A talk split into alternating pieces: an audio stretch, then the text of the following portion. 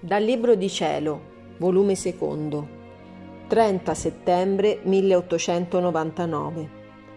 È tentata di odiare il Signore, che le mostra come la pazienza nelle tentazioni è per lui pane sostanzioso. Prima ho passato più di un'ora d'inferno. Alla sfuggita ho fatto per guardare l'immagine del bambino Gesù ed un pensiero come fulmine ha detto al bambino come sei brutto. Ho cercato di non curarlo, né turbarmi per fare di evitare qualche gioco col demonio.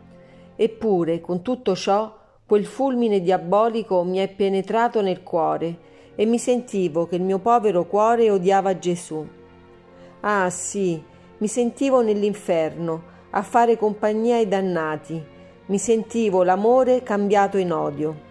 Oh Dio, che pena il non poterti amare. Dicevo, Signore, è vero che non son degna di amarti, ma almeno accetta questa pena, che vorrei amarti e non posso. Così, dopo aver passato nell'inferno più di un'ora, pare che ne sono uscita, grazie a Dio. Ma chi può dire quanto il mio povero cuore è restato afflitto? Debole per la guerra sostenuta tra l'odio e l'amore? Sentivo tale prostrazione di forze che mi pareva che non avessi più vita, onde sono stata sorpresa dal solito mio stato, ma oh, quanto decaduta di peso! Il mio cuore e tutte le interiori potenze che con ansia inerarrabile desiderano e vanno in cerca del loro sommo ed unico bene ed allora si fermano quando l'hanno già trovato e con sommo loro contento se lo godono. Questa volta non ardivano di muoversi, se ne stavano tanto annichilite, confuse e inabissate nel proprio nulla, che non si facevano sentire. Oh Dio, che mazzata crudele ha dovuto subire il povero mio cuore. Con tutto ciò, il mio sempre benigno Gesù è venuto e la sua vista consolatrice mi ha fatto dimenticare subito d'essere stata nell'inferno, tanto che neppure ho chiesto perdono a Gesù. Le interiori potenze, umiliate, stanche come stavano, pareva che si riposavano in lui. Tutto era silenzio, d'ambo le parti non c'era altro che qualche sguardo amoroso e ci ferivamo i cuori a vicenda Dopo essere stata qualche tempo in questo profondo silenzio, Gesù mi ha detto, Figlia mia, ho fame, dammi qualche cosa.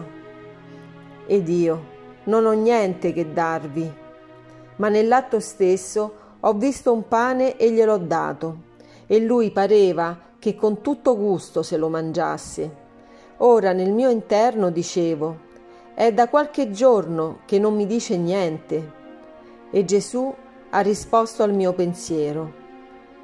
Delle volte lo sposo si compiace di trattare con la sua sposa, di affidarle i più intimi segreti, altre volte poi si diletta con più gusto di riposarsi e contemplarsi a vicenda la loro bellezza, mentre il parlare impedisce di riposarsi e il solo pensiero di ciò che deve dire e di qualche cosa che si deve trattare non fa badare a guardare la beltà dello sposo e della sposa. Ma però questo serve che dopo essersi riposati e avere compreso di più la loro bellezza, vengono più ad amarsi e con maggior forza escono in campo per lavorare, trattare e difendere i loro interessi. Così sto facendo con te. Non ne sei tu contenta?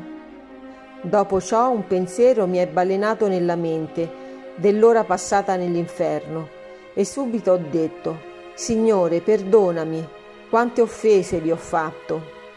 E lui, non volerti affliggere né turbare, sono io che conduco l'anima fin nel profondo dell'abisso per poter poi condurla più spedita nel cielo.